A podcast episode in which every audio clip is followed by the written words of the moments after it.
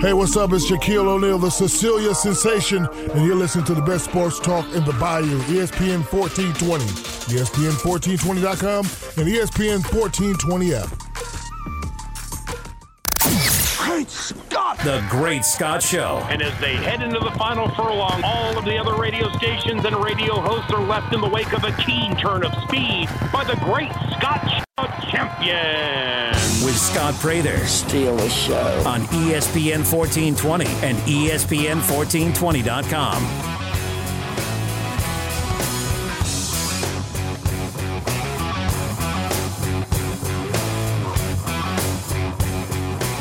Hello, everybody. Welcome in to the Great Scott Show on a Monday. Not a glorious Monday, no, a frustrating Monday. Saints blow it. Sean Payton had uh, Sean Payton's a great coach. He just had one of his worst days yesterday. The Cajuns got a win at South Al, but whew, thank goodness for shaky kicks. Well, at least for one team. We'll talk to Coach Billy Napier coming up at a quarter after the hour. LSU had a lead and blew it. Struggled. Bo Nix looked like Michael Vick out there. It was uh, not a glorious weekend. And then Walker Howard broke his leg. STM star quarterback LSU commit Jamie Howard's son. I mean, it was a uh, you know on the high school front. There's some look. Some teams are happy about the wins they got, but they, you know, there was some tough losses in the area back on Friday night. It was not the glorious weekend you would hope to kick off October with. And for the Saints, they their 15 game October winning streak was snapped went out there and looked dominant and had ample time to throw the ball. Whenever Jason Garrett is calling a band Sean Payton, you know it is a bad day. And uh, yeah, it was a bad day. Didn't have to be. Saints had a nice double digit lead. It looked like they were about to go up 28 to 10 whenever Jameis Winston hooked up with Kenny Stills, be stills my heart. No Adam Trautman holding. So let's bring it back 10 yards. Oh, let's let Taysom Hill attempt a deep ball he's never shown he can accurately throw, which ended up being intercepted. And slowly but surely, the Giants began to chip away. The Giants forced overtime. And then the Giants won the toss. And then the Giants drove down the field. And then the Giants one. See, the Saints had ample opportunities in the first half with great field position. Then Sean Payton decides, oh, I'm not going to attempt a 47 yard field goal. I'm going to go for it. He misses it by a half yard. Alvin Kamara can't get it. Then later on, he decides to send out Aldrick Rosas, who can't kick anything accurately right now. I mean, every PAT is barely through there. Makes you nervous as hell. And you're going to send him out there for a 58 yarder? What? The snake, the, the Saints snatched defeat from jaws of victory yesterday. And yeah, the defense struggled in the second half, and Dennis Allen didn't adjust to whatever kind of blocking scheme the Giants had. Shout out Rob Sale. The Giants did a heck of a job in protection. And then the Saints went conservative despite what Sean Payton says. I mean, what the hell was that? I mean, it was pathetic.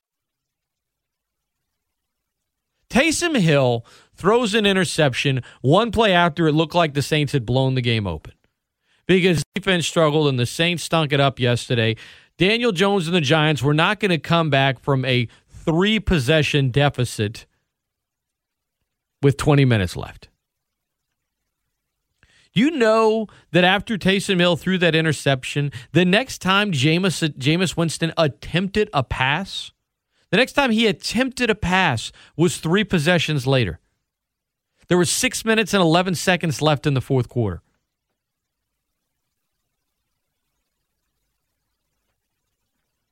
I mean, come on. Now, Sean Payton insisted look, we weren't trying to play conservative. We're trying to score. We were running the ball effectively. There's nothing with nine minutes left in the game where you're not trying to to score. It's just a long time. They're timeout. We're trying to move the ball, and I would say that we're in normal game plan mode. Well, you know, yeah, you were running it effectively, but then you fumbled, and then you desperately needed to. I, I, yeah. Okay, maybe maybe the team wasn't being less conservative than normal, although I don't fully buy that. They were just doing what they did earlier in the game. Well, that was earlier in the game. It was working better. And yes, you lean on the defense in the run game. What you need to do to win games. But when you desperately, and I mean desperately, need to recapture some momentum and get something going when the defense is missing tapping coverages and allowing 21 points in four quarters and 27 for the game, the defense needs to play better. But it can't be. It, it's it's it's not going to be great every single week. The reality is the Saints offense should have done a lot more. It's as if they're they're they're they're trying to get Jameis Winston to play like he's Trent Dilfer on the 2000 Ravens or something. And yes, I, I said it. You can't, you know, you can't coach the Jameis out of Jameis. You just got to kind of tame it a little. But they've gone overboard with this thing. Guy had completed 12 consecutive passes heading into the fourth quarter. 12 straight. 12 straight completions. And then after his touchdown to Kenny Stills, which got called back as Adam Trautman can't block worth a flip. After that, he doesn't attempt to pass until there's 6-11 left in the fourth quarter. Three possessions later, the guy had completed 12 straight passes. At some point, you got to take the leash off a little bit.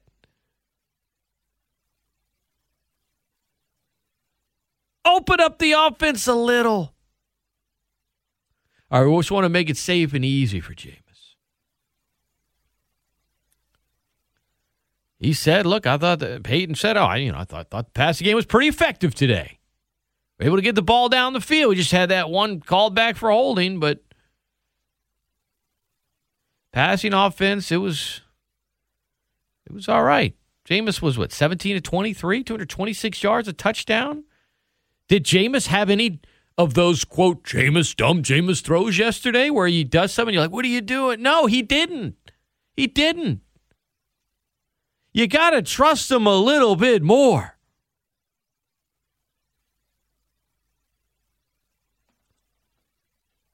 Like what what what is the Saints offense right now? Is it are we going to run the ball first and foremost and lean on our defense? Is that what it is? I get I guess so. Winston played really well yesterday. Deonte Harris is the most reliable receiver on the roster right now. That's a problem. Boy, this team needs Michael Thomas back. Aldrick Rosas shouldn't be on.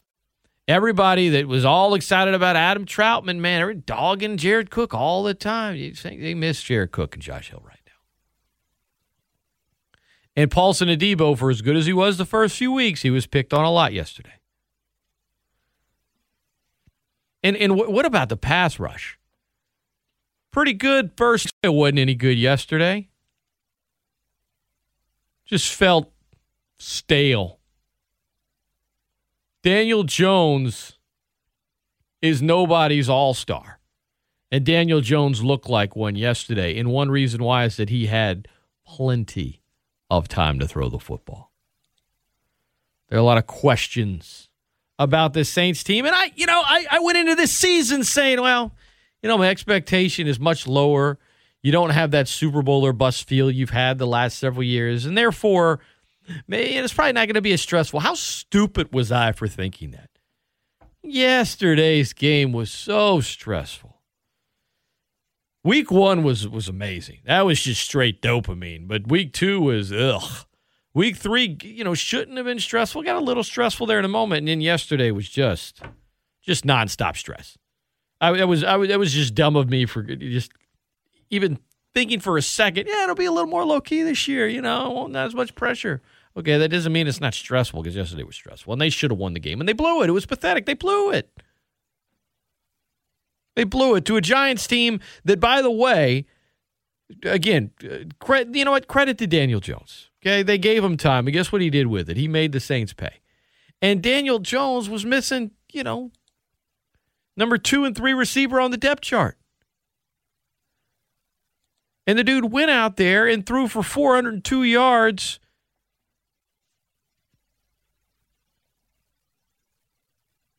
Couple touchdowns. One that wasn't a touchdown, wasn't it? It was a fumble. He recovered it, whatever. Ran for a two point conversion. Got through for over 400 yards. Alvin Kamara played good yesterday.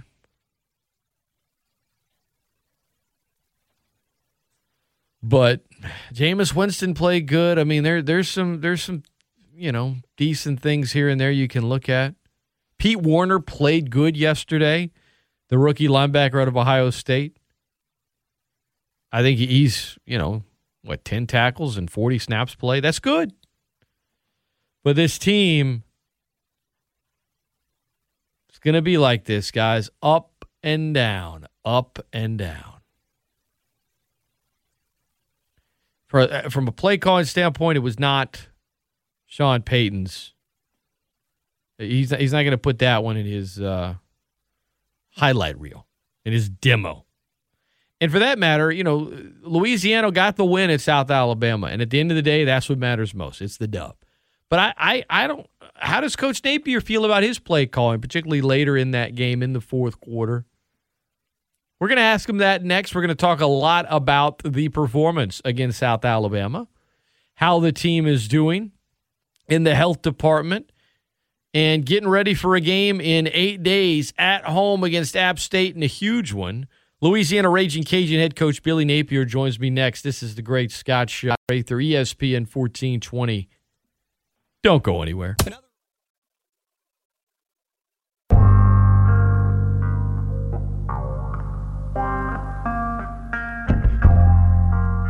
Snap.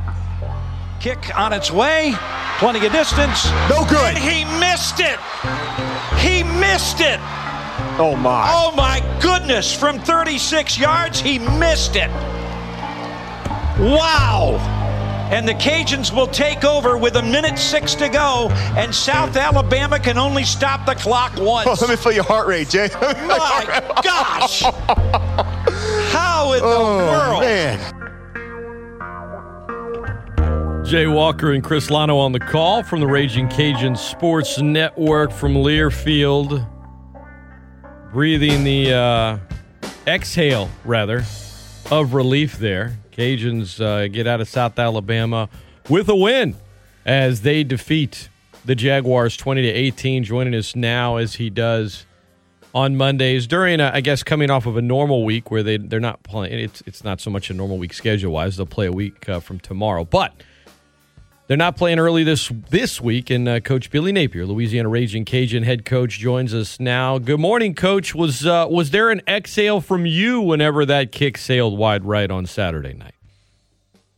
Well, no doubt, no doubt. We we got ourselves into a tough position. Um, certainly, you know, didn't play well. You know, in the second half in particular. Um, I think when we go back and look at things, there's lots of things that we can do better to position our team um, to have success as a staff, right? And uh, certainly uh, lots of players that can do their job better as well. So, you know, overall, um, you know, they missed their kick at the end of the game. We missed a couple of ours in the second quarter. So, uh, you know, I think that we both have got kicker issues. That's pretty evident. So, um, you know, I think I was really pleased um, with the effort, the toughness, the poise.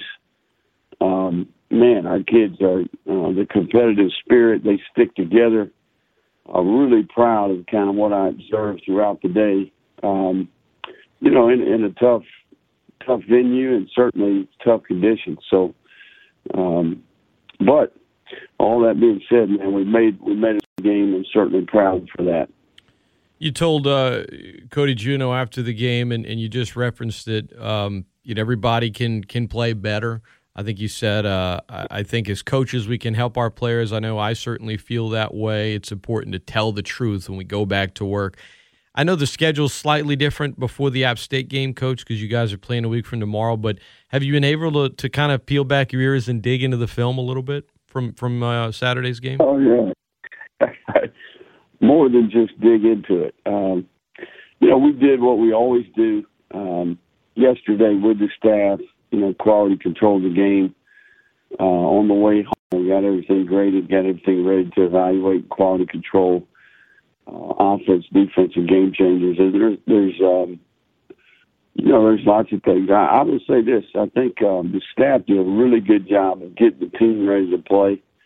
Uh, we started fast in the game. You know, we jumped on them. We were out twenty to nothing, uh, and then we kind of missed some momentum opportunities in the second quarter. You know, we missed two field goals, uh, missed a PAT after one of the touchdowns uh, and then gave up an 11 play drive there with two third and extra longs uh, and a DPI.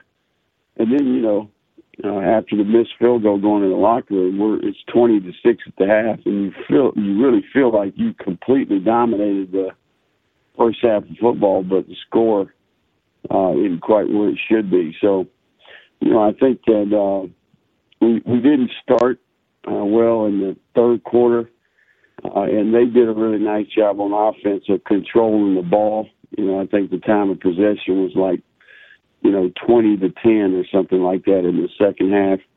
Uh, we were three and out and fumble um, on offense, and certainly that contributed. We only had four possessions in the second half. So, you know, I think overall, you got to give South Alabama some credit, you know, certainly for the things that they did uh, but when we look at the tape, man, it's glaringly obvious that we can coach better and we can play better. You know, I, I think for me, um, I think I could have done a, a better job. You know, we had an earned and ten situation there with about four minutes left in the fourth, and we we go three incomplete passes. You know, that's just bad coaching. Um, you know, we need to do a much better job of managing the game in that situation, and then felt like maybe I could have used the timeouts a little bit better there at the end of the second quarter to get back a little bit of time, and then certainly at the end of the game there, probably one down earlier. So, you know, I know myself.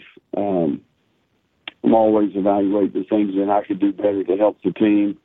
I know Coach Toney, uh, Coach Couch, and certainly all ten of our assistants, you know, take the same approach. And the good thing is we got a bunch of players like that. So, you know, our guys. Uh, really uh, impressed with how they handled things and responded after the game. So, um, you know, it's an opportunity to learn here, and uh, I'm I'm thankful to be around a group of coaches and players that are going to do just that. Rage Cajun head coach Billy Napier. Um, you, you, mentioned the play calling, I guess, on the, the, final few offensive plays prior to the sort of victory formation. Uh, what in those moments, right? You're running the ball well, and then you call the three straight passing plays. Um, is there like, is there a, an option on the play? Can Levi audible there? Is it when when you're in a situation late in a game?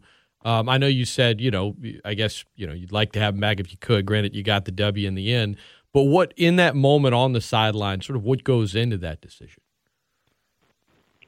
Well, I mean, uh, I mean, uh, you're playing the game. You're a competitor. You know, you're, you're trying to do everything you can do to move the ball, score points.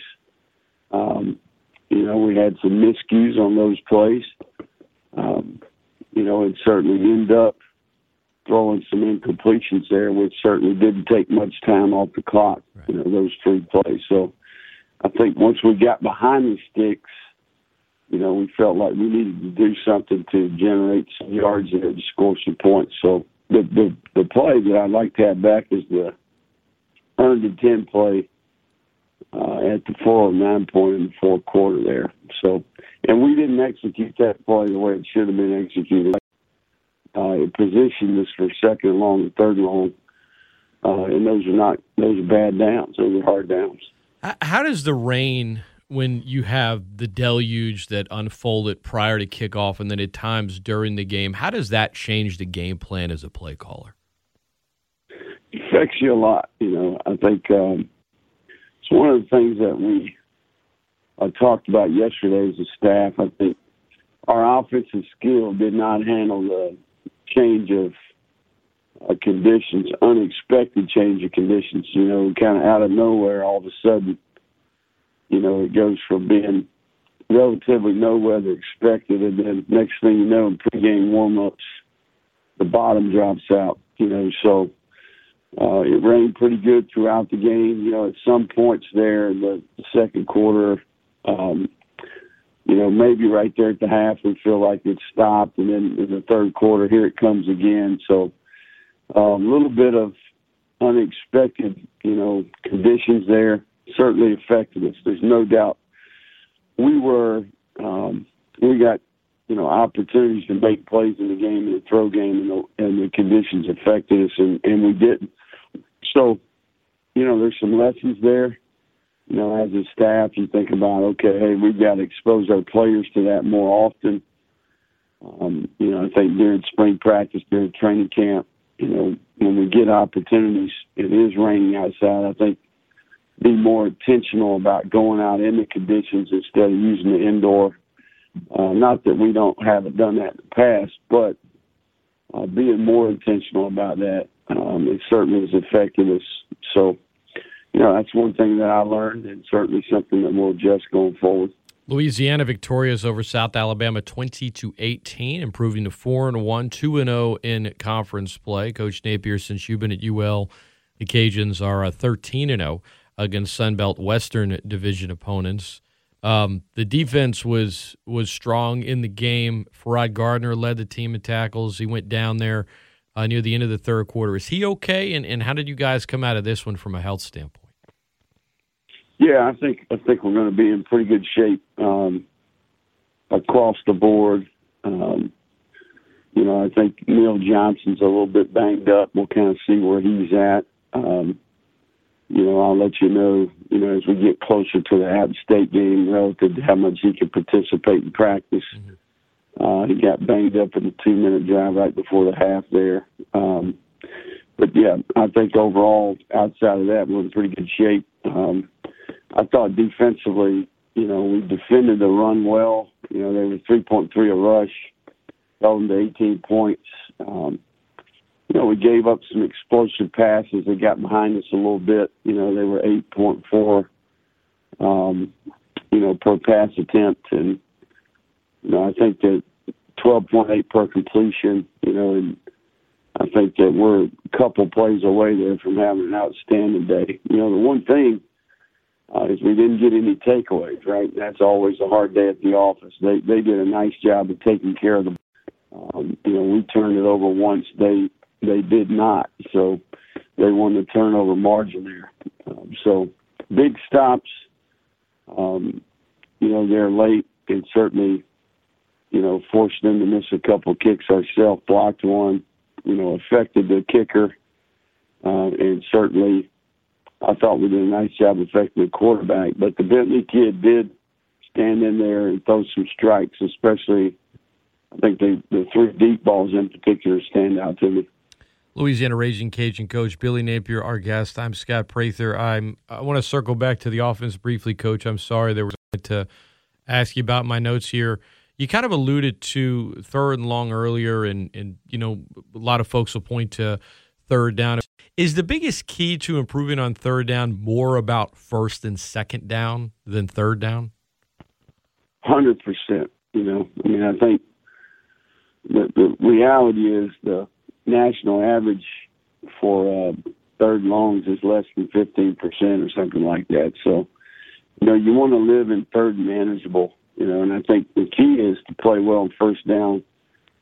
Um, you know, I think first down efficiency has always been a good indicator of what we're, how we're doing, you know, and then, you know, you get into second long, third long, it's a rough day at the office there. So, uh, anytime that uh, you're in obvious passing situations, right? Two minute third down, uh, those are hard hard downs. So, um, you know, I mean, I think the big deal here is we got to play with a little bit more efficiency. The, the great thing for me uh, is to be able to come in here and watch the tape uh, and see exactly where you know we can we, we could have had success if that makes sense. We got a well designed concept on offense, defense, and special teams. We just got to get the players to execute the concept better. Uh, fundamentally, assignment sound. Um, and then, you know, occasionally you run into some scenarios where schematically, um, hey, look, they got the they got the pencil last here, and um, not many of those in the game Saturday. Gotcha.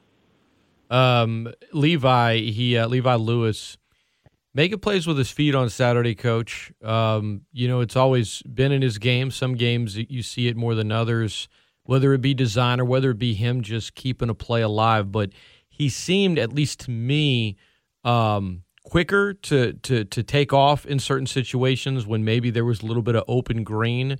Uh, having watched the film, how would you rate Levi's performance with his legs on Saturday night?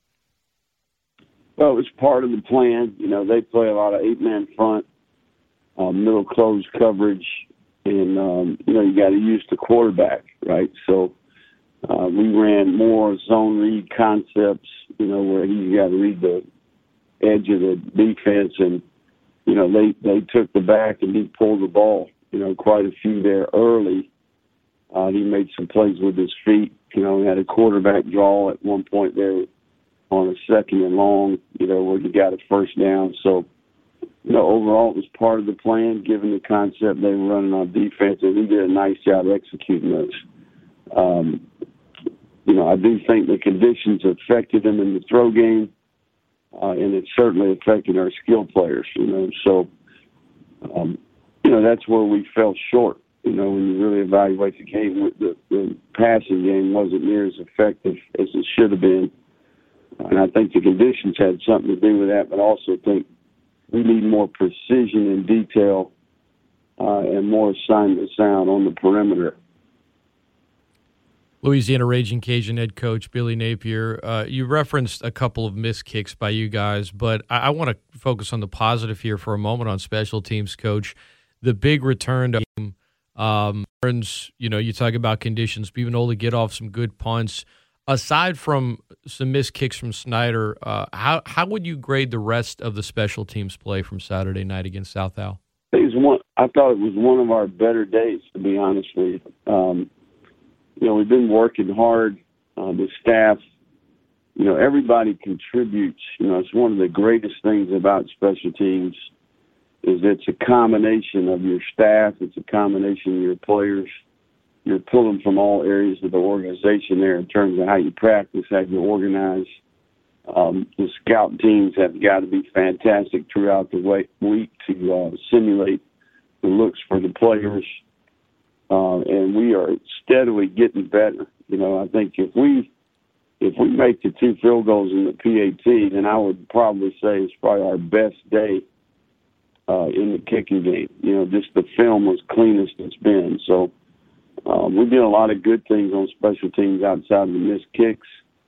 Um, certainly, that's an area where we get, we've got to find a, a better plan uh, or execute better, one or the other. So uh, there's no doubt we blocked them better.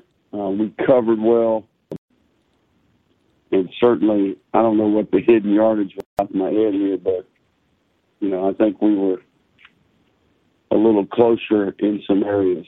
So, you know, I think missed momentum in the second quarter, right? We should have 27 points at the half, um, if not more, right? If we do a little bit better on offense and don't settle for field goals – um, we probably got more. So I think that uh, we played a good half of football, and then we we played a below average half of football. That's how sum up Saturday's game.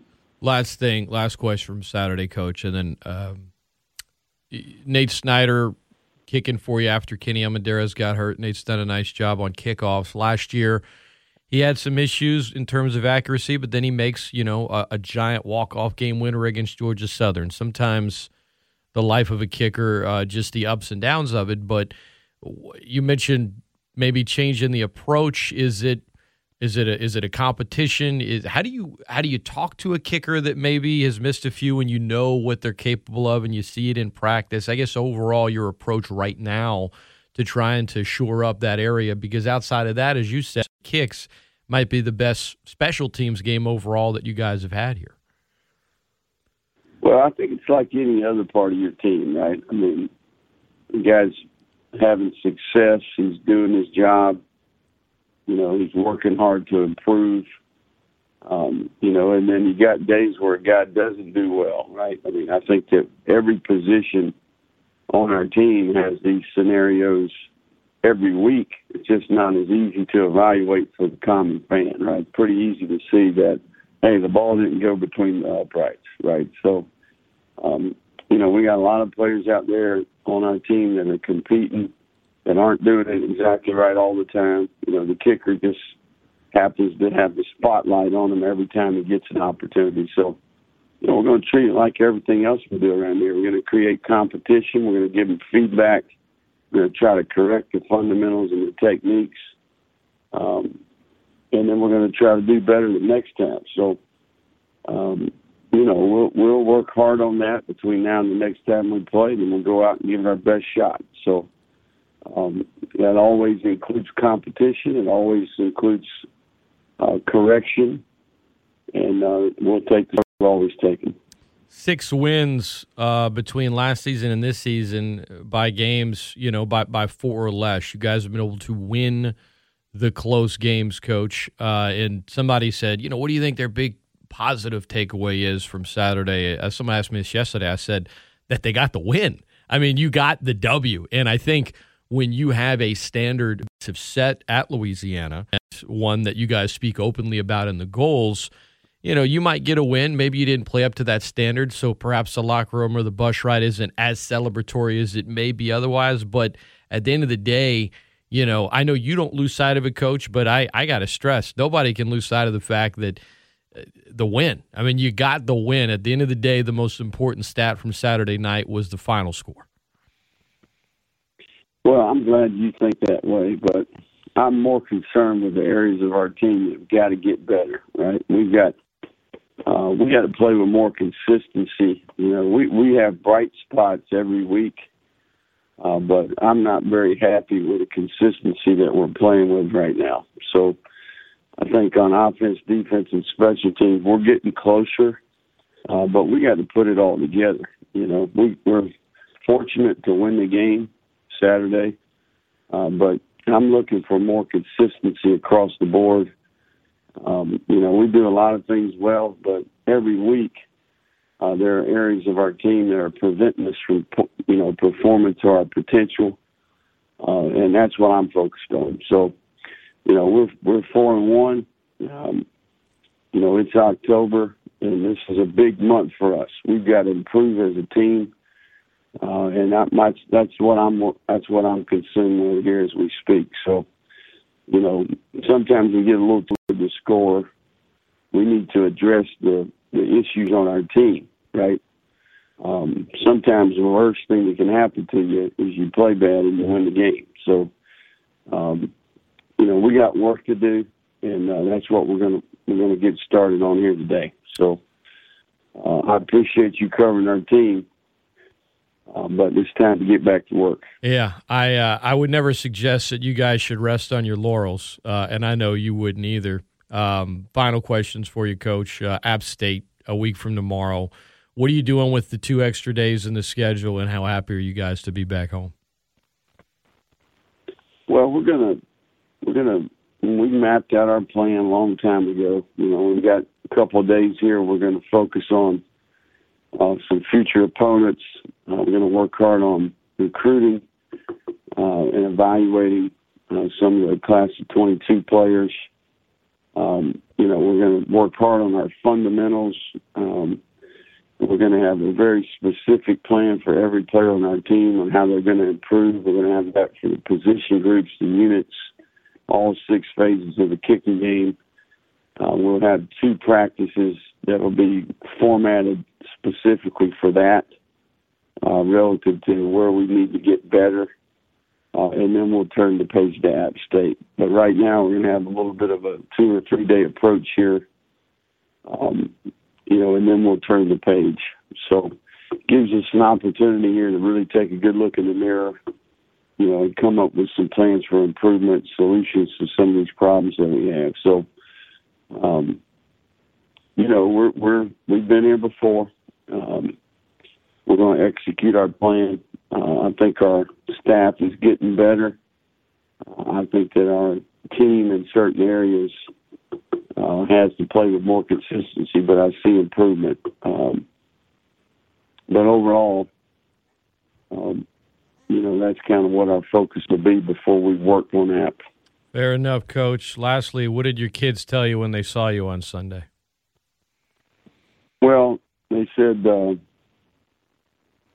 you know, basically had a chance to spend a lot of time. I, I had a long honeydew list yesterday. Let me just say that we we worked for a couple hours as staff, uh, gave everybody off, and then uh, Allie gave me a list of things to do. So we got the boys some haircuts. Uh, we had a birthday party drop off. We had uh, some grocery shopping. We cleaned the house.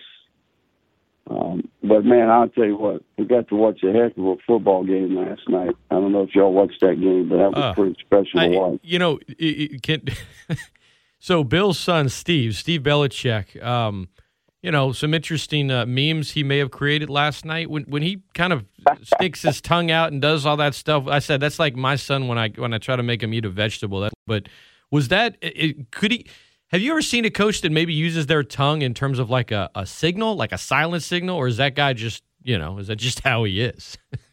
I think they just caught him in a bad spot there, man. I hate to say it. Hey, but, uh, he looks what- like he what look. an awesome Man, it was a great game. awesome football game, and you know, was just a- uh, you know, the chess match that was taking place. Um, you know, the level of execution that was fun to watch, man. The situational football. Um, you know, Sammy wanted to stay up and watch the whole thing, but we we had to pause it and read some books and put him to bed. So he's got to school today. But um, that was an awesome game, man. That was fun to watch. Uh, Coach Billy Napier has been our guest. Coach, I appreciate the time. Um, enjoy the time with the family. I know you guys are hard at work, and we'll talk to you in the future. All right, Scott. Thanks for covering our team, man. I'll see you around. All right, you got it. That is Ragin' Cajun head football coach Billy Napier. Says I think they just caught Steve at a bad bad shot. I mean, I, I I can't agree with you on that one, Coach, because every time the camera went to Steve, he was he looked like he was in Kiefer Sutherland's vampire gang from the Lost Boys. You know. That's I mean that's that was something. That was something. Big thanks to coach and you heard it. He's like, "I'm glad you feel good that, you know, they won and all, but doesn't sound happy about it and you know, something that stood out to me about that conversation is before I could even ask him specifically about uh, play calling on the, you know, the final offensive drive prior to the, the victory formation drive. You know, so I guess technically the second to last one. You know, he was he was thinking about that, talking about that, pointing out where he made mistakes, how they're going to improve, but he's not happy right now in terms of the inconsistency on the football team, as he stated. But I, I will say it again, though. And, and when I point out, hey, they got the W, it's not to be like, oh, no one should complain. No one should be upset. No one should point out how they can get better. No, I'm not, I'm not that guy. I might be that guy if, you know, your, your team just won, you know, by a whole bunch. You know, if Georgia fans are complaining after they beat Arkansas 37 to nothing, okay, I might, I might be that guy, right? Alabama fans really upset about a 21 point win over Ole Miss. I'm like, eh. But no, got to get better. Got to get better, and you got to play a better game if you want to beat Appalachian State, a team that has had Louisiana's number since they came into the conference. It wasn't until last year where the Cajuns finally got that metaphorical monkey off their back. App's good. They're coming in to Cajun Field, four and one. Just demolished Georgia State on the road Saturday, 45 to 16. They got an explosive offense. We're going to talk more. I know phone lines lit up. We're going to take a quick timeout when we come back.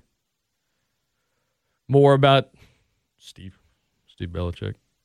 That Patriots Bucs game, Saints, oof. The Saints performance, oof. Against the Giants, oof. LSU falls to Auburn, where Bo Nix looked like he was Bo Jackson at times. Good Lord. Bring it. Phone lines are open next at 269 1077. I want to hear from you guys. Don't go anywhere. It's the Great Scott Show, ESPN 1420.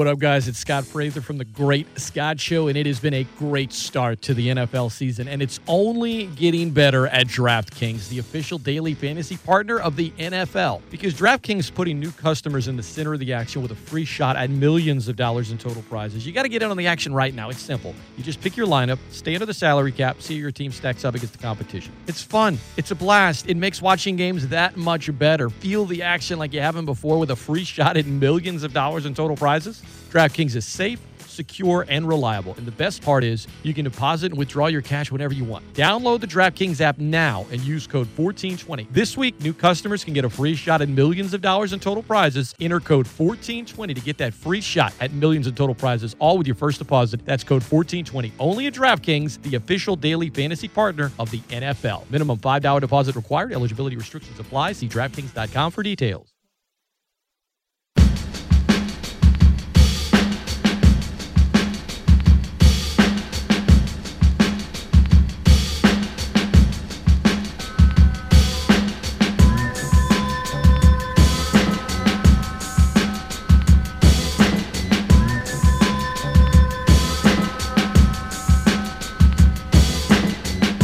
Welcome back into the Great Scott Show. I'm Scott Prather. If you're listening to ESPN 1420 live on your mobile app, on your smartphone, connected cars, smart speakers, Alexa, Echo, whatever it might be, if you're listening on the stream, it's brought to you by Champagne's Market on the Wilson or Champagne's Going the Extra Mile.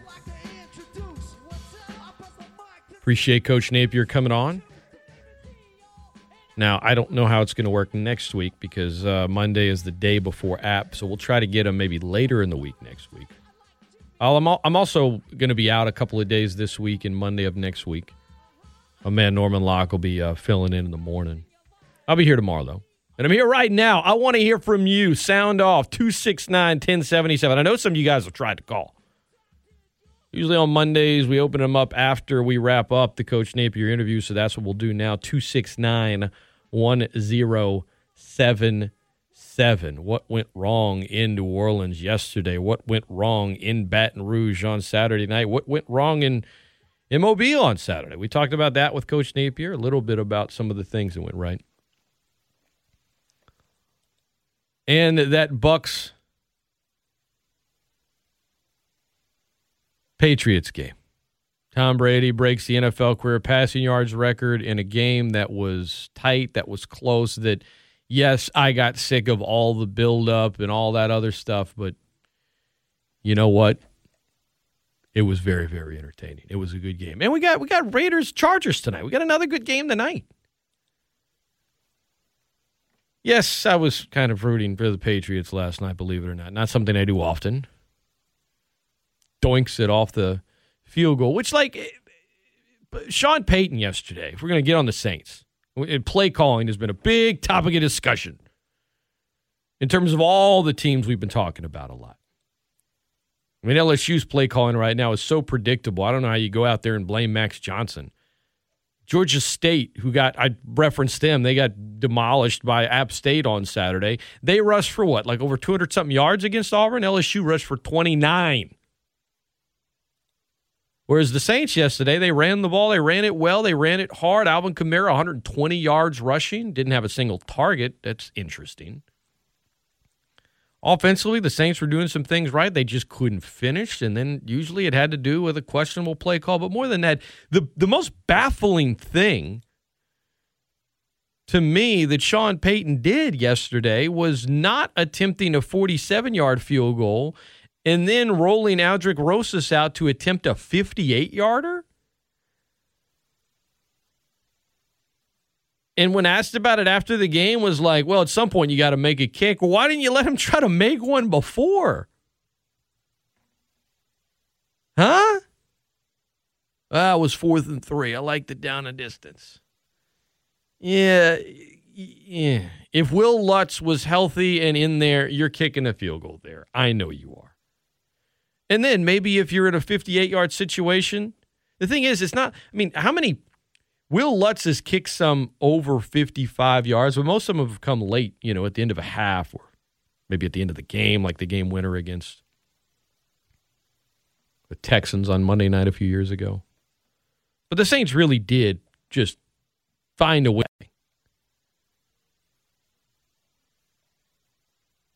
Everything is just rolling. It's 21 to 10, third quarter.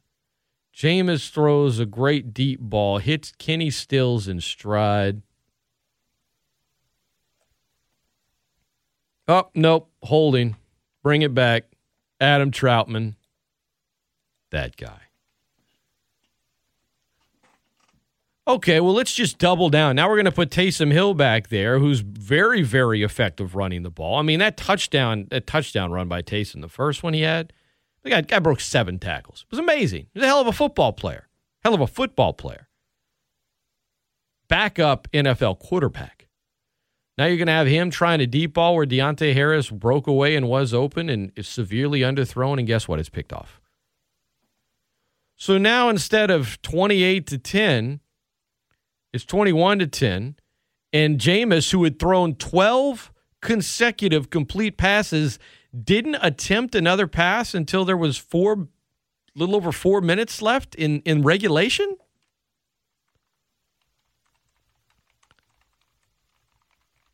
Sean Payton is a great coach. Yesterday was not one of his great days. Josh McDaniels, good play caller, right? A lot of folks feel that way. Patriots, good, good coaching staff. Historically great coaching staff. Belichick going to the Hall of Fame, no doubt. 56 yards, cold weather, fourth and manageable. You get a first down, you get closer. You don't give the ball back to Brady with time left. If you line up to kick a field goal a little closer, if you can convert the first down. Now let's try it out our field goal kicker. And yet had the distance, but doink, some questionable calls by some pretty great coaches. And, and and the reality is they all have their their good days and bad days, but it was it was weird. Mac Jones looked like a totally different player yesterday than he did the week before against the Saints. Where the Saints were able to you know, their their pass rush is so up and down. I mean, that's the thing about the Saints, guys. They're going to be so up and down this year. No Onyemata, no Davenport, no pressure. What did they pressure Jones six times the whole game? I had 40 pass attempts. Daniel Jones. 40 pass attempts for 402 yards. Completed 70% had an interception that we know wasn't really his, you know, it's, it's Hail Mary at the end of the first half. Marcus Williams gives more meaningless Hail Mary interceptions than any player in the league, probably. But the kicking situation for the Saints is is just you don't look at that game yesterday and think that kicking caused them to lose the game because it wasn't uh, a missed field goal at the end but kicking cost them a game yes. A lot cost them that game yesterday, but kicking was one of it because Wil Lutz is in there. He is kicking a 47 yarder. He is changing how you call plays once you get across the opponent's 40 yard line, which the Saints did a couple times in the first half and kept coming away with zeros. So, yeah, it's costing them games right now.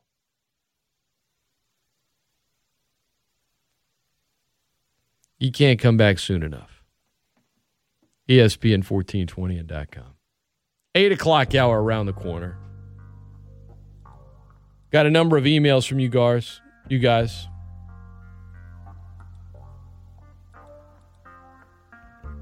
Going to go through the NFL docket yesterday. Take a look at some of the upsets, some of the surprises, and more on what the hell happened. Because even as as as, as just pathetic at times as that loss was yesterday for the Saints, I mean, it seemed like it, there were many moments in that game where it seemed like okay, well, they're not in danger of losing the game. And then after that interception by Hill, you're like, ah, why do they just keep letting this team hang around? You let a team hang around, the longer and longer you do, eventually they're going to cut you. And they did. Hey, glass half full would say, "Oh, I thought the Saints would be two and two. I just thought they'd be wins over the Giants and Panthers, not the Packers and the Patriots." Well, who cares? I ain't here for this glass half full stuff. That was bad yesterday. You'll hear some post game audio from Sean Payton. Some of his ex- explanations that didn't make sense to me anyway. You'll hear from Alvin Kamara, among others. It's all coming your way. Open phone lines at 216, uh, 216, 269 1077. Hit me up on Twitter as well. At E ESPN1420 is the station handle, and you can email me, Scott at E ESPN1420.com. We'll be right back after this.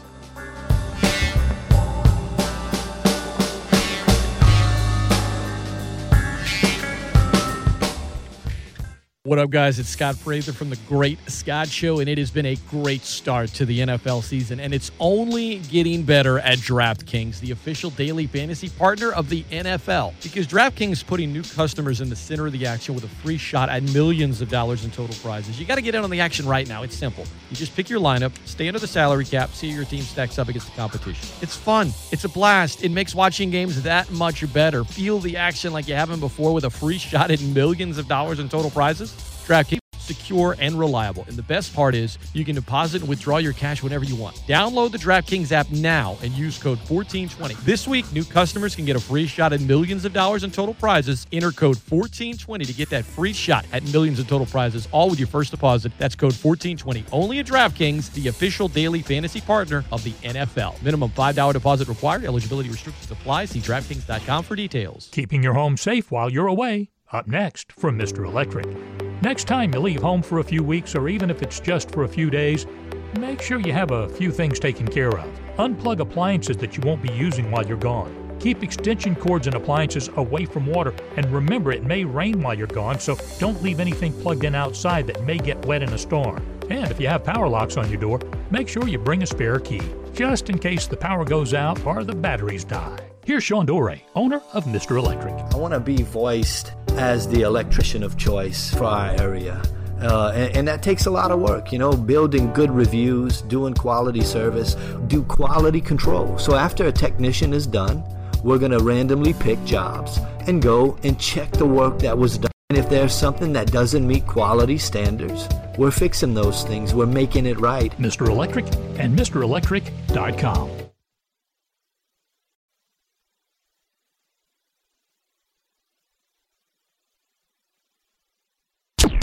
Listen to ESPN 1420, 1420 live on your desktop or mobile device via our mobile app and in connected cars and on smart speakers. Brought to you by Champagne's Market in the Oil Center. Champagne's going the extra mile. What's up? It's your boy Shaq, and you're listening to Acadiana's best sports leader for Acadiana's best sports fans. ESPN 1420, ESPN1420.com, and the ESPN 1420 app.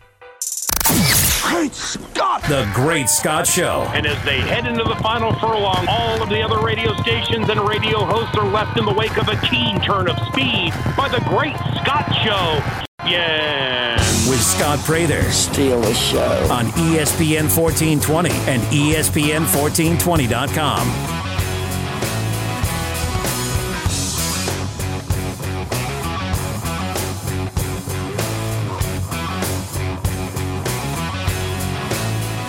Hello, everybody. Welcome into the 8 o'clock hour of the Great Scott Show. I'm Scott Prather. Man, when the Saints lose, the Mondays just hit different. A lot different. Everything that just, I don't know, suddenly the mosquito bites seem to itch more. The humidity, morning dew at 5:30 seems to just be a little more sticky. Things don't just sort of roll right off the shoulders. Everything's just kind of blah. Cam Jordan likes to talk about the 24-hour rule. Shoot, man. For Saints fans, it's more like a like a 96 hour. We're talking like deep into the week. And then finally the next Friday hits and it's like, all right, I guess start getting ready for the next weekend in football, right? ESPN 1420. What the, what what what what was that? What was that yesterday? 269 1077. Phone lines are open. We'll get to them. Got some um, emails here. Derek says, Scott, it seems like the Saints wide receivers aren't getting open a ton. Do you know when Smith or Thomas will be back? Tre'Quan Smith said yesterday in a, a real Supernola video or something, he'd be back in two weeks. That's when Thomas can come off the pup as well. Saints have Washington, and then they have a bye week. So, but but uh, you know, I even Jameis was seventeen to twenty three yesterday. Saints were nineteen to twenty six. He was at twelve straight completions at one point. I don't. Yes, they do need to get some receivers back. I don't know that that was the biggest issue yesterday. Let's head to the phone lines. Good morning. Welcome into the show. Hello. Oh, I wish it was. Yeah, I'm sorry. Morning. Welcome into the show. Yeah. It's morning. Yeah. yeah.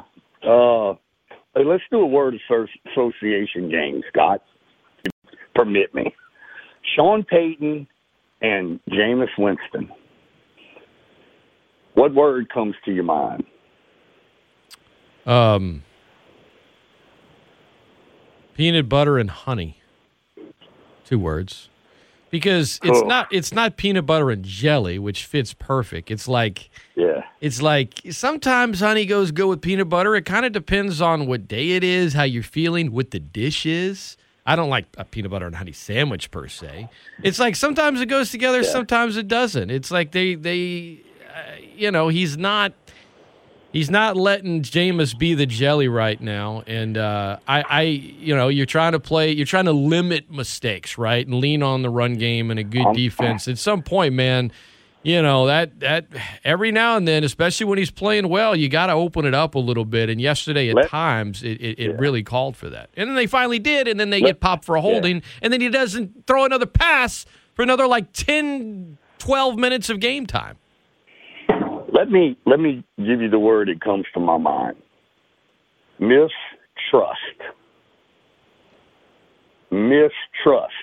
He does not trust Jameis Winston. And I heard he went out and bought like 80 yo-yos and said, I don't want y'all to be yo-yos or whatever this year. Didn't he say that? I don't know, probably. That, that's that's what they said he said on the broadcast. That's what they said he did on the broadcast. He said we don't want to have a yo-yo year. Well, if you don't want to have a yo-yo year, then cut the freaking string. Cut the string that you that you got everybody dancing off of because it's not yo-yos, it's puppets. He's got Jameis as a puppet. Jameis is not out there and able to do anything. He's afraid to make any mistake. And now that lack of confidence that he has in his quarterback is permeating. It's starting to permeate through the whole team. It started out with him with Jameis. Now then it's Jameis with his receivers, Jameis with himself. Now it's the whole offense, and now it's spreading to the defense. By yesterday afternoon, at the end of that football game, that defense was afraid to go on that football field because the, a, a complete lack of confidence has taken control of that whole football team like a fever. And they, no one is responsible for what occurred yesterday except Sean Payton himself. And I know that they had different guys that got beat at different times, and I know that you know we could have made a play here or a play there that we didn't make. Bottom line is he does not trust Jameis Winston, and it is now spreading throughout the whole locker room and the whole organization. If you don't trust your quarterback, then why are you starting him? And I got news. I got news. I got news. Something I figured out yesterday. I'm hoping that Sean Payton's finally figured it out. But there's no need in trying it anymore. Taysom Hill cannot throw a long pass. He can't. No. He's a good quarterback. Don't get me wrong. He's a great backup quarterback who is a good football player. And I love Taysom Hill, football player. But he is not a starter in the NFL. And this whole thing about a strong arm, he don't have a strong arm. That is like the fifth or fourth time in a row that I've seen Well, he him has he has really uh, he has really really strong arms. He just doesn't have a strong throwing arm. He doesn't have a well, exactly. He doesn't have a he can't throw a ball that can get there on the long pass. This is like four out of four or five out of five. Every time he's thrown a long pass to a receiver, the receiver has either had to stop, come back for the football, or the play, or it's been intercepted. It was a dumb play call. He case. was using Jameis had just throw, Jameis had completed twelve straight passes. Taysom was Yeah. playing great in the role that he is great in, and then he dials Yeah. that up. And you know, it was it was one of those games Well, where no. Payton got in his feelings too because he was mad at the refs. Then he had that ridiculous challenge where he just wastes a challenge and a timeout for no reason at all because he's mad at the refs Well, and wants to try to make a point. It, it, it was one of those days where he was. It, would have been a great he was play way call too. if, if it would have been a great play call if Jameis would have been in the game. Because if Jameis would have been in the game, it would have been like I threw one touchdown, you didn't stop it. Now I'm gonna throw another touchdown mm. because you can't stop it because that would have been a touchdown. If Jameis Winston would have been in that football game,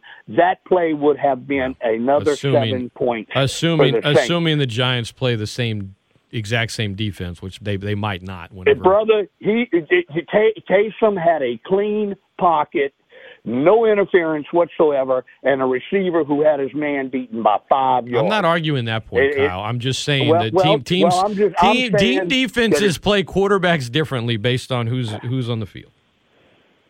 I got a feeling that there ain't no way the Giants would have figured, oh, well, he ain't going to try that back to back.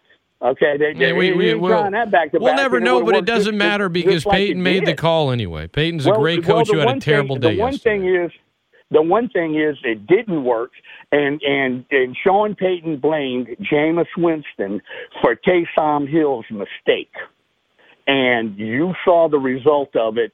And this team has a confidence crisis right now. The whole team is permeating everywhere now. The defense ain't even playing like they can play anymore because we have a complete confidence crisis. And ain't but one thing that's going to break us out of that, and that is Sean Payton cutting the strings to his quarterback position and letting him go out there and make plays. And if he makes if he if he makes them, he makes them. If he doesn't, he doesn't. But the fact is, if you put players in a position where they cannot win, they will lose every time. And that's what he did Sunday. right, and Kyle. the Giants, uh, they they ought to go on an eight-game winning streak now. Mm. I mean, it, you talk about a team that had the breath of life pumped into them. The Saints, thank you. If I was a The New York Giants, fan, are, I would they, think the no, Saints. They, they're going to the, the Giants are going to go to Dallas next week and get their butt kicked. That's what's going to happen. Well, uh, well, that'll be an interesting. That'll be an interesting thing to see. But I tell you one Scared thing: money that don't make team money. went from no con- That team went from no confidence to ultimate confidence, and confidence is one of the most important things you have to have if you're going to be an athlete. Later, Bubba. So Kyle's message to Sean Payton is Scared money don't make money. it was it was just weird. Yesterday's game was just weird. This is going to be an up and down team this year. He doesn't want them to be a yo-yo team. That's what they are, and that's kind of what I thought they would be before the season started. And that was my prediction.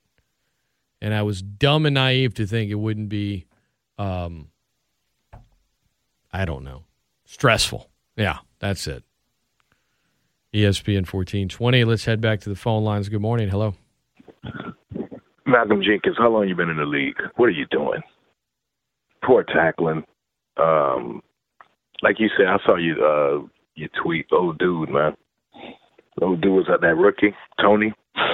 He was out there just maneuvering. He, he, he was he was he was yeah man he was almost as slippery as Bo Nix out there. I mean they couldn't they, they, they but it just cut the kicker now. Cut the kicker. Stop, cut him. Stop, stop playing games. They they they, they needed to now I they they well they should have cut him last week with no disrespect they just should have.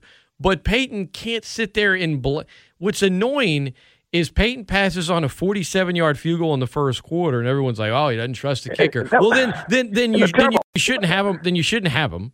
Number one, if you're not if you're not going to try a 47 yard field goal in the in the first quarter. Number two, you you you you you. You pass on going for it on fourth and manageable to let him attempt a 58 yarder later? Like, there is no explanation. And then he says after the game, at some point, we need to be able to make a field goal. Like, that's, that's, Look you in the mirror. games with that kicker, man. That dude, that dude, that dude, confidence already shot before this game. Hey, you know, he think, okay, oh yeah, now you know, fourth down. Let me come in. Let me come try it in here. Ah, uh, nah, still on the sideline, and then he'll do a little running play. Yeah. I, The, the the play calling was terrible. Um, I, I'm not blaming Taysom for the pick. I, I'm just upset that that play was even called. That's that's I'm the you same. Know? I'm this exact. That's exactly how I feel about it. Like, I mean, people were all, I, I saw stuff all over my t- timeline, F Taysom, blah, blah, blah, all this and that. It's like he, he, outside of that play. Yeah. He was, he was, he was one of the best players.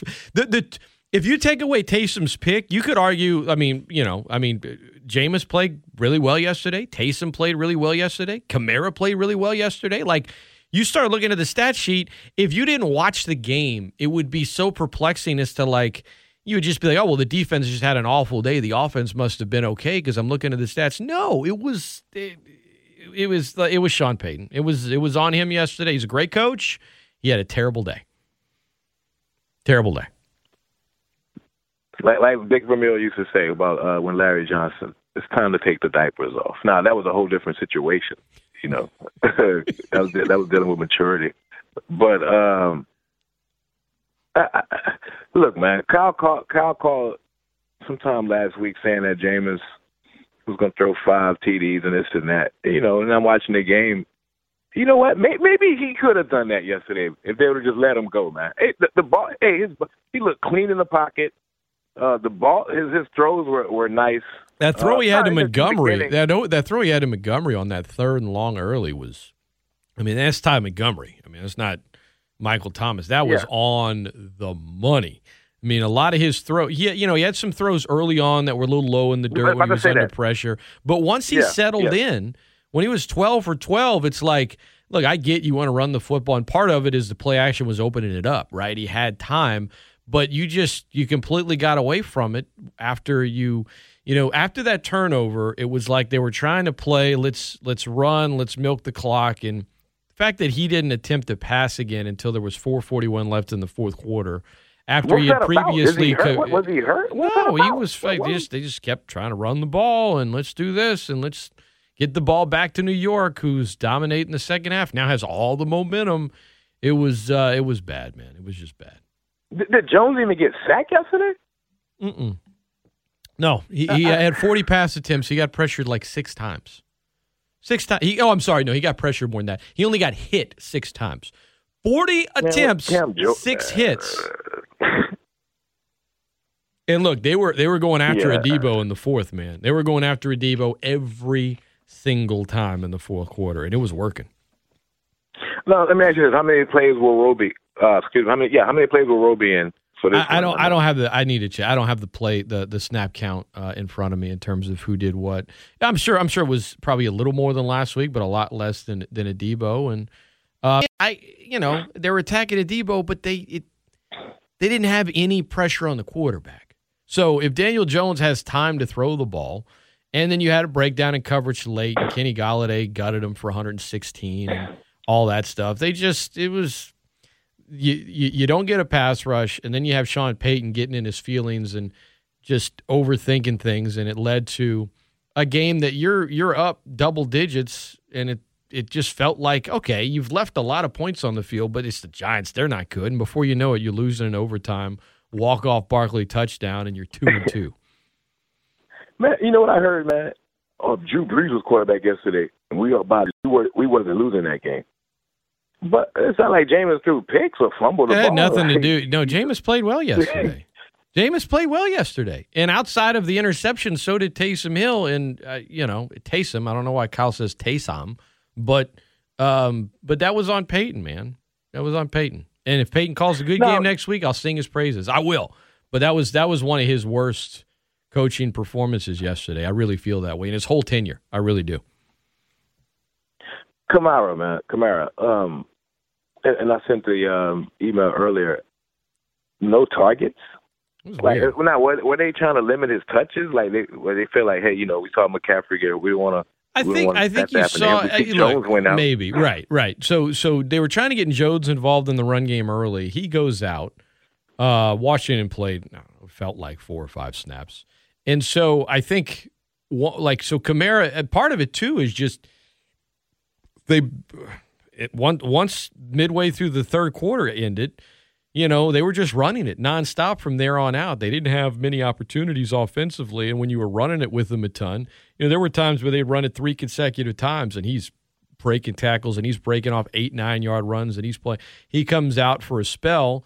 Then suddenly, oh, bam, gets stuffed. Okay, now it's second and eight. All right, let's run him again. Now it's third down. Now you don't throw to him on third. It was, it was, think it was a combination of things. But obviously, he's a guy that you want to get more involved. But as much as he ran it yesterday, uh, I, I would even with all of that, I would have expected him to have a little bit more in terms of the receiving game. I mean, not as you pointed out, not even a single target. That's that's highly highly unusual. Trautman. Hey, man, I, I feel. I also feel that his confidence is shot. I, I don't. Oh, he wasn't he wasn't ready for this role right now. I mean, you go from being the third guy behind a good pass catching tight end, Jared Cook, who yes fumbled the ball and, and was frustrating at times, but a very good pass catching tight end, and then Josh Hill, who could do a little bit of everything was a superior blocker, and those guys are gone, and now it's it's you. I mean, Garrett Griffin is not you know a great number two tight end. I mean, previously, prior to this year, he was a practice squad player for the most part, and we get called up at times on game day. You know, you folks can say, "Oh, well, Taysom Hill can do that." I mean, let's come on. Taysom Hill does a little bit of everything, but it's not like you want him to be a legit tight end and play out there. So, so basically, you went from being the third guy that was being brought along, you know, at a at a I would say a manageable rate because previously you were playing football at Dayton. And now you're in a Saints offense where Payton loves to utilize the tight end, and it's it's kind of all on you. And his blocking still needs a lot of work. It really does. Um, you know, this is a guy that didn't have a lot of, you know, I mean, he's 24 and he played college ball at Dayton. And last year he got to be the third string tight end that had a, you know specific amount of packages in the offense, mainly as a pass pass catcher. It's a big difference this year, and a lot is put on him. But up to this point, he has not been uh, thriving through the first quarter of the season. Scott, man, terrible game management. You burnt, like you said, you burnt two two two crucial timeouts. You you got the uh the the, the kickoff return to Harris. Hey man, stay in the end zone, man. I understand. I, I understand. I do. You trying to make a play. You trying to do something. You know, trying to gain some momentum or whatever. But do, I, I, can you imagine if we had still had those two timeouts left, or the Saints still had those two timeouts left? He he just, just held the yeah ball, maybe tried to hit the you corner, know of course the, uh, of you know, of course of course they probably would have just lined up again, Rosas you for a a 40 48 yard field goal and he would have missed it. So you know, but yeah, Payton. uh, Of all the dumb things he did yesterday, the challenge was just it's just because he kept yelling at the refs. Oh, now y'all have a bad spot. First of all, it wasn't a bad spot. It was a second and two.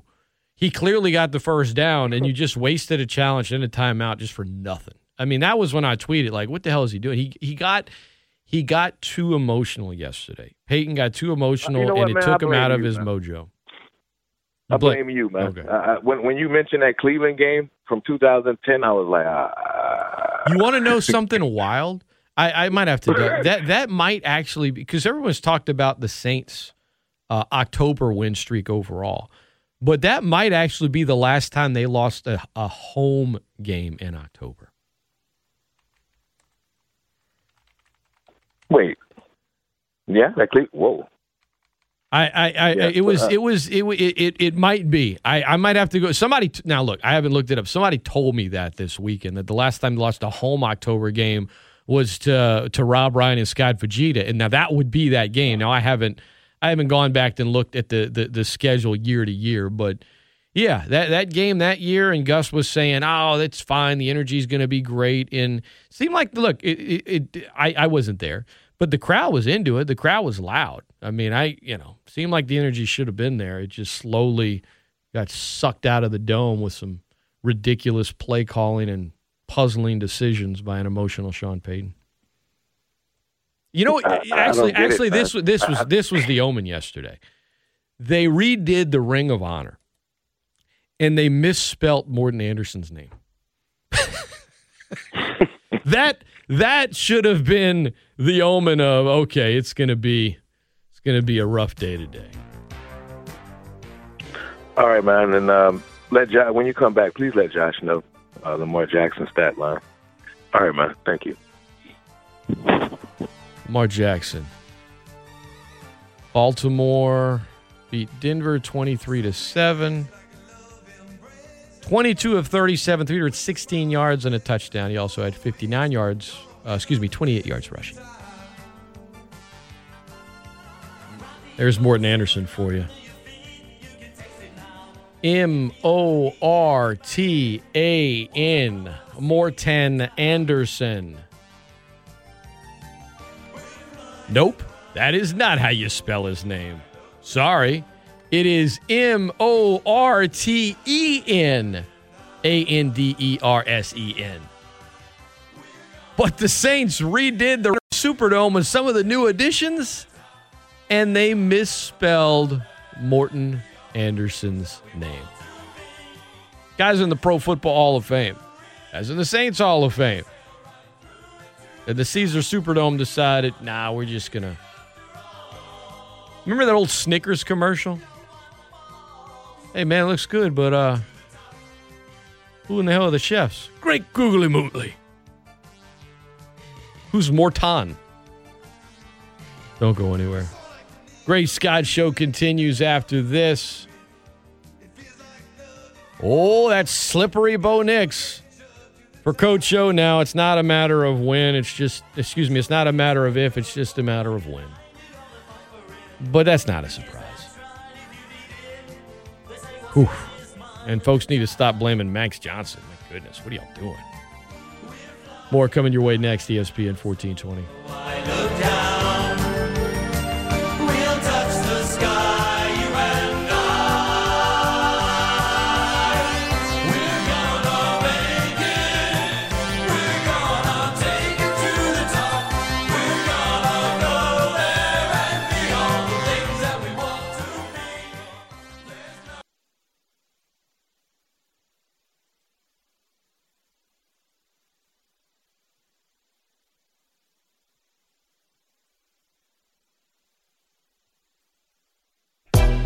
What's up, sports fans?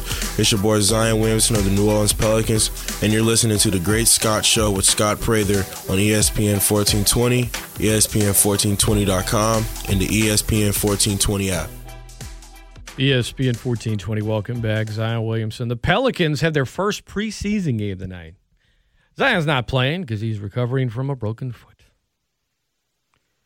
Hard to believe basketball season, the Pelican season tips off and, uh, geez, 16 days?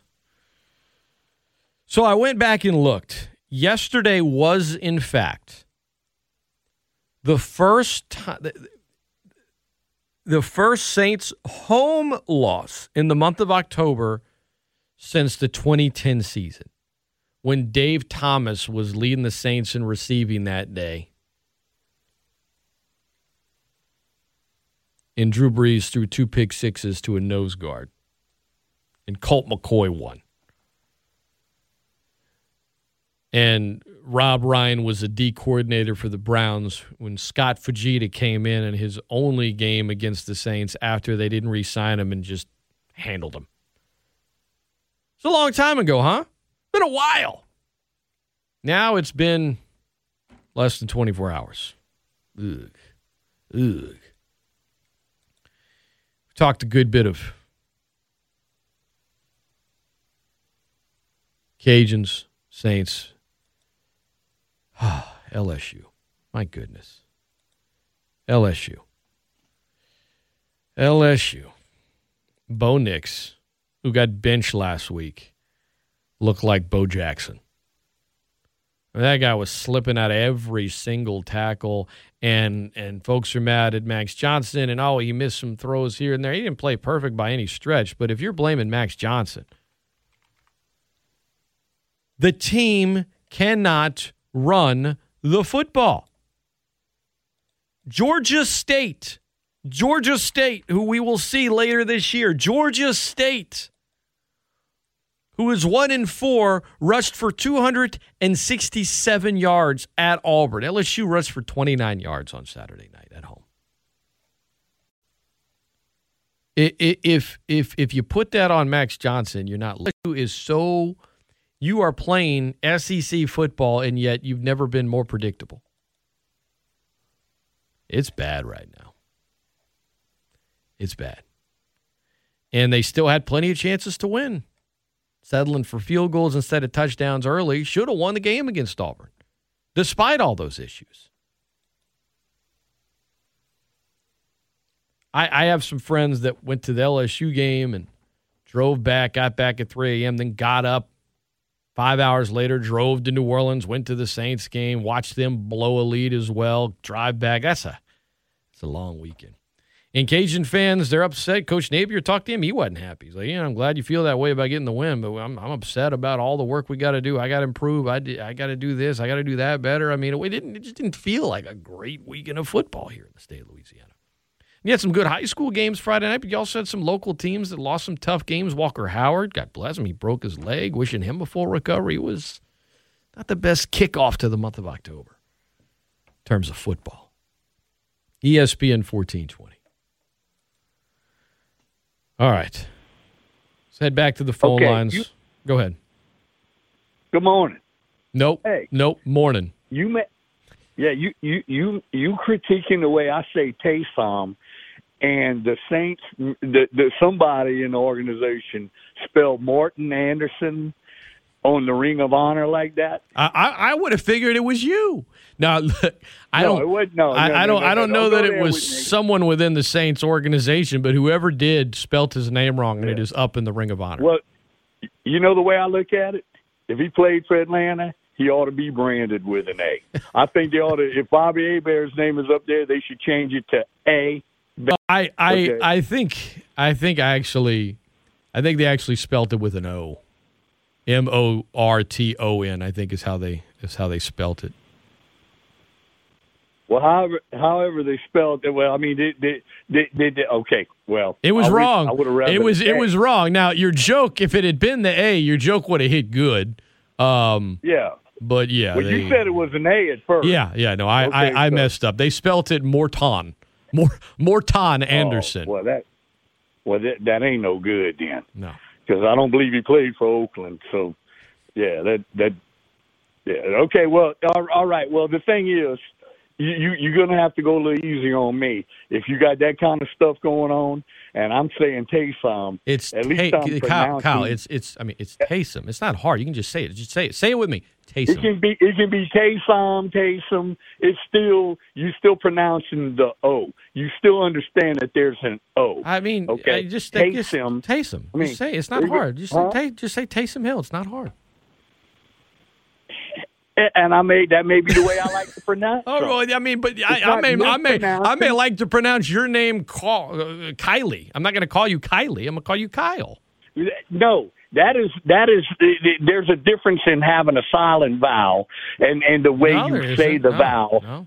As long as vowel. You can you can pronounce a vowel a lot of different ways according to you. So I'll just, I mean, No, you're saying it within the range of the way it's meant to be said. Kylie. I mean, his name is meant to be said Taysom, Kylie. I mean, that's what it is. Okay, well, all right. Well, you have a good morning. I'll try. I'm going to try. I'm going to Yeah. try my best. You too, brother. Bye. All right. Thank you, Miss Vardaman. Oh, that was my English teacher in high school. Excuse me. I'm sorry. Later. ESPN 1420. Good morning. I mean, excuse me. Morning. Taysom. Yes. T A Y S O M. Taysom. Thank you, Ronnie. I think the point. I think the point's been made. I think the point's been made. Ah. Morton, not Morton. Morton. That was that was ominous. That was an ominous sign. You know, some feel like a loss to the Giants is ominous. Let me tell you something. This team is going to be up and down. It's going to be what Coach Payton doesn't want it to be. It is going to be yo-yo. That's what it's going to be. But at some point, Sean Payton needs to yo-lo.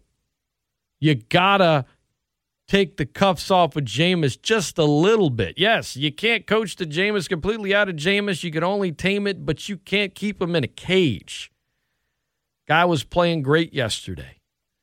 12 of 12. Throws a beautiful ball to Kenny Stills. Touchdown. Saints are now up three possessions. They're running away with. This game was over. Oh, wait, holding on Adam Trautman, of course. Uh, let me just be stubborn and let Taysom try to throw a deep ball he's never been able to throw. Oh, it's picked off. And then it just all fell apart. It all fell apart. Sean Payton after the game. Game, tough game to lose. Um, give credit to New York. They kind of hung in there. And, uh, you know, in this league, when you're able to do that, um, you know, all the teams are good enough to make enough plays. And certainly, we didn't feel like when we came into this game, we, we were seeing an 0 3 team. We, we knew how well they played against Atlanta and Washington. And uh, anyway, um, so there were a number of things we're going to watch on the tape that we like, that we did well. Um, and then there's going to be a number of things that, that we're going to want to get corrected. So um, anytime you, you have a game that comes into, you know, goes into overtime and, you know, uh, you, you lead for most of the game and you lose, it's, it's frustrating. Um, yeah, yeah, it's frustrating. Sure is, Coach. Frustrating when you just you just challenge the spot on a second and two. That it's like just uh, it's basic three yard gain. I'm a challenge. Let me throw out the challenge flag. Third quarter, three yard gain on a second down, spotted correctly. Let me throw out a challenge flag so I can have some more time to yell at them.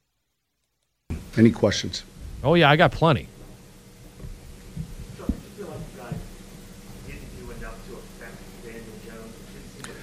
Well, look, it became one dimensional a little bit. And so one of the challenges is he, he, they did a good job. The ball was coming out. You know, when I say it was coming out fast, and then when you're defending that many pass attempts, um, it, it was a little bit more problematic because of the timing and the way he was throwing it rather than all of a sudden you're on the field and, you know, it becomes difficult to rush the passer when you're seeing that much you know, mixed in and run a little bit. But um, yeah, I mean, obviously, you, you, you, know, we'll look at the tape and um, we'll look at those opportunities where we could have had more pressure, but uh, not until we see the video, you know, will we know that. You know, I, I'm, I'm it's got to be hard. Part of the job, got to do it, need to do it. It's got to be hard to just gather your thoughts answer questions right after a game, especially when you've been up in your feelings the whole time, like Sean was. But let's let's not act like they were mixing in the run a ton. Okay, the Giants were. I mean, they ran half as many times as they they threw the ball. Half. It wasn't like there was this balanced attack. Right? Saints didn't have, you know, they, they ran it a lot more than they than they attempted to throw it. I think they attempted 26, 26 pass attempts. Um, you know, neither team got a sack in the game. 39 rush attempts for the Saints. They were, it was different. Right? The Giants were the team out there slinging it around. Saints couldn't get a pass rush. Listen, let's let's let's end on something different. I, w- I want to talk about something positive. Huh? The weekend in sports. Who won the weekend in sports? Who made the biggest statement in the weekend in sports? And who, if you just want to be in a spot where you can be a little more appreciative of what you have, right? Sometimes life it seems to stall, but never be ungrateful, y'all. It could be a lot worse. I know Saints fans are frustrated. Maybe Tiger. There's some. There's some things that could you could be in a worse spot. Who won the weekend in sports? Who lost the weekend in sports? That doesn't involve any teams around here. tell you next. It's the Great Scott Show, the Great Sports Callers Open Think Tank. Don't go anywhere. Be right back right after this.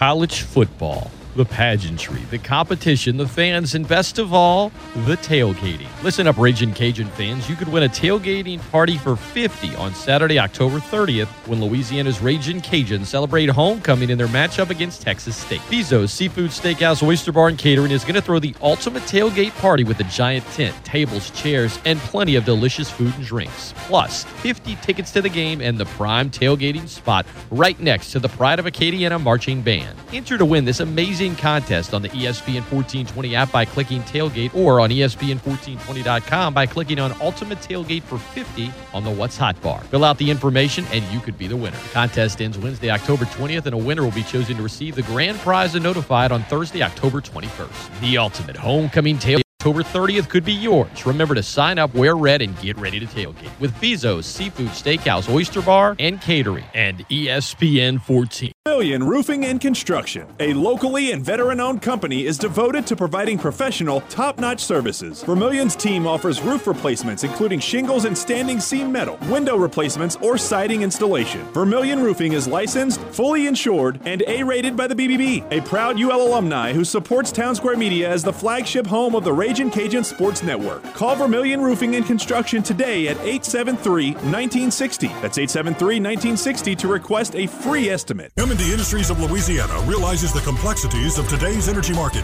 However, they also realize the need for product line innovation and new technological development. While maintaining a main core business, M&D has also adapted some of their products to aid operators in their complex P&A projects. M&D's drilling fluid technologies are being modified for an ever-increasing role in solving current customer objectives. Even through hard times like these, M&D Industries is still for the future. Visit them at drilllab.com today. Proud UL alumni, Lafayette Strong, supporting University of Louisiana Athletics.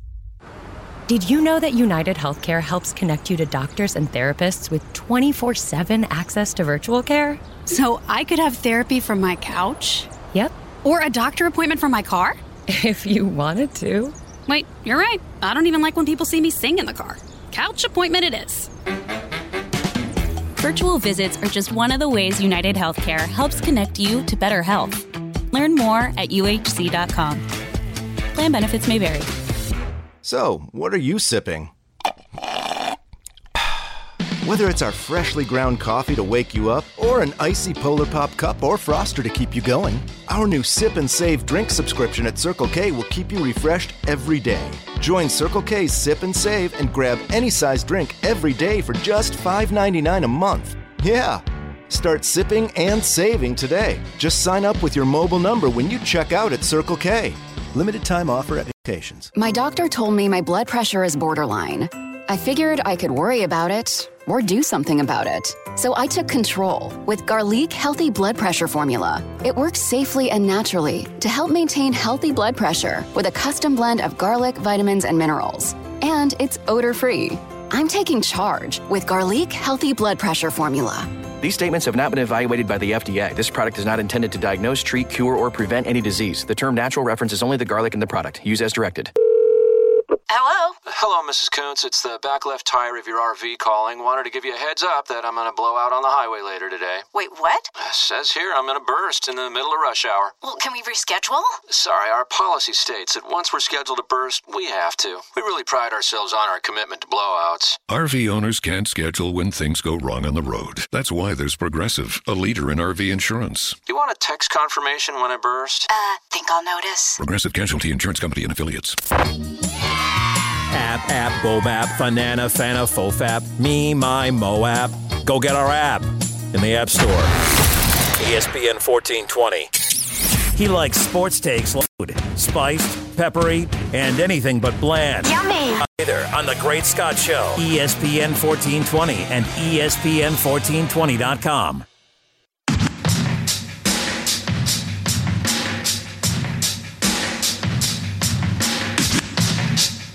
Welcome back into the Great Scott Show. You missed my interview with Coach Billy Napier. First time he had uh, spoke to the media since Saturday's game. That'll be up for you on our website a little later this morning. Got into a lot with Coach. I always appreciate Coach just kind of owning things. If you want to hear the entire show this morning, and it's been loaded, that'll be up for you on the Great Scott Show podcast, which you can get on iTunes, Google Play, Spotify, wherever you like to listen to your podcast. You can also just get them right there on the ESPN 1420 app. Pull them up there or on E ESPN1420.com. Just click on podcast. Listen to it that way, however you want to, but you can listen on demand on your own time. Who lost the weekend in sports? Boy, Texas A&M. They lost at home to Mississippi State. A&M was supposed to be the darling. They were supposed to be the team, the SEC team after Alabama that was going to be in the mix, that was going to maybe challenge, that could possibly get in the college football playoff. And uh, before the season, they decided to give Jimbo Fisher, who already had a $75 million guaranteed, fully guaranteed contract, an extension, locking him in through 2031. The winner of the weekend in college football was Cincinnati. Yeah, I was wrong. I thought Notre Dame would win at home. They didn't. Cincinnati went in.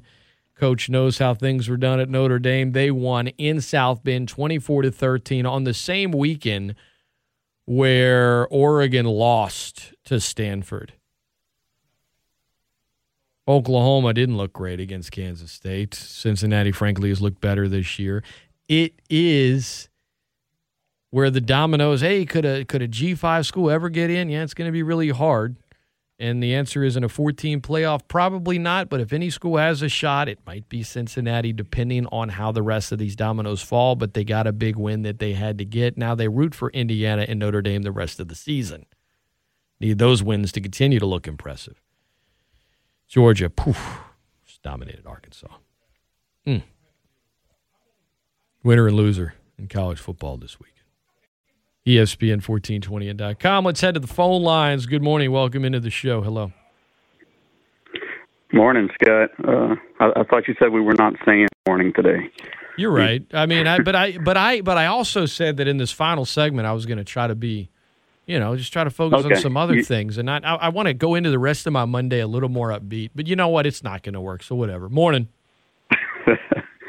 Morning. Uh, I, I missed uh, part of your show, so excuse me if I'm repeating some things. Uh, but I did. I liked your take on Sean Payton because I had the same take. He blew that game yesterday.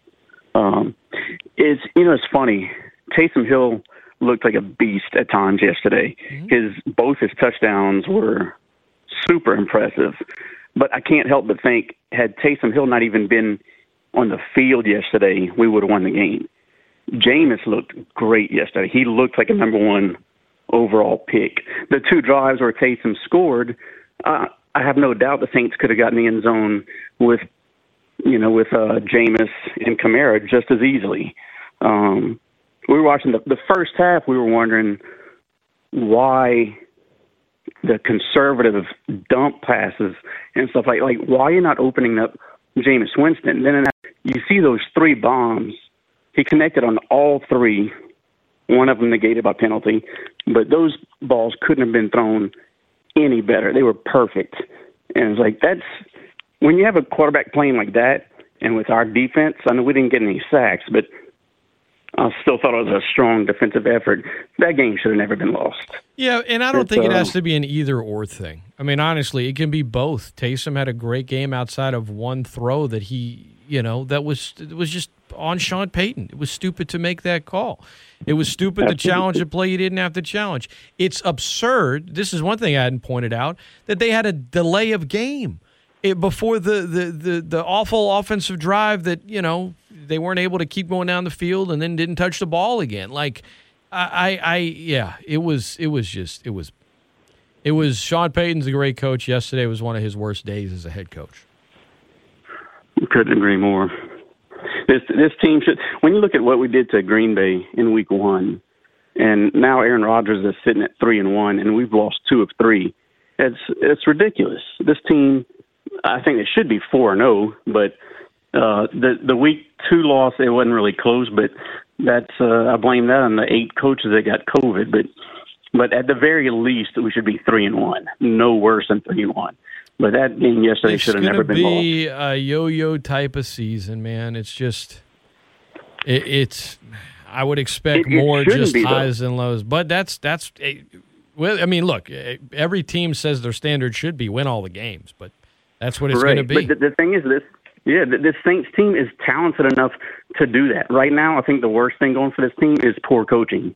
The, yesterday's game was was Well, winnable. Yeah, yeah, I won't say that. I mean, yesterday was awful, but the fact that they were two and one after being away from home for five weeks, I, I'll tip my cap to that. But no, but not yesterday. Yesterday was was terrible, coach. I thought the coaching was was strong through three weeks. You know, we'll give them a mulligan in week two because of the reasons you mentioned. But uh, yesterday was bad. But I, I won't say it's the problem right now on this team. I think it was the biggest problem yesterday. I think the biggest problem with this team all year is going to be consistency. Um, I think when you have a top heavy roster and you don't have the continuity that you've had for years, the hardest thing to really achieve is consistency. And I expect an inconsistent Saints team. Part of why I thought they'd be a few games under 500 this season. And I still hope I'm wrong, but man, yesterday was frustrating as all get out. It was. Uh, that's all I got for today. All right, man. I appreciate you Appreciate you listening. listening. Have a good one. Thanks, Scott. Good stuff. And on that note, we're out of time. Hang in there. Have a good Monday. Hey, tonight, you want to hear more from Coach Napier? It's going down. Louisiana Athletics Live from Pete's Family Sports Grill. Hey, it wasn't just Coach Napier. Cajun Soccer got W's over the weekend. Cajun Volleyball. Shout out Coach Christy Gray and her squad. Victories over the weekend happening.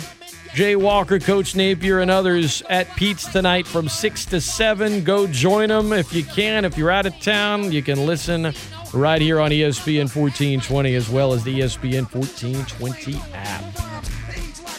I'd like to end the show by thanking Steve Belichick for giving us some great internet memes and laughs that'll surely help me get through this Monday. I'll talk to you guys tomorrow morning. My boy Chris Connor will join me for a segment.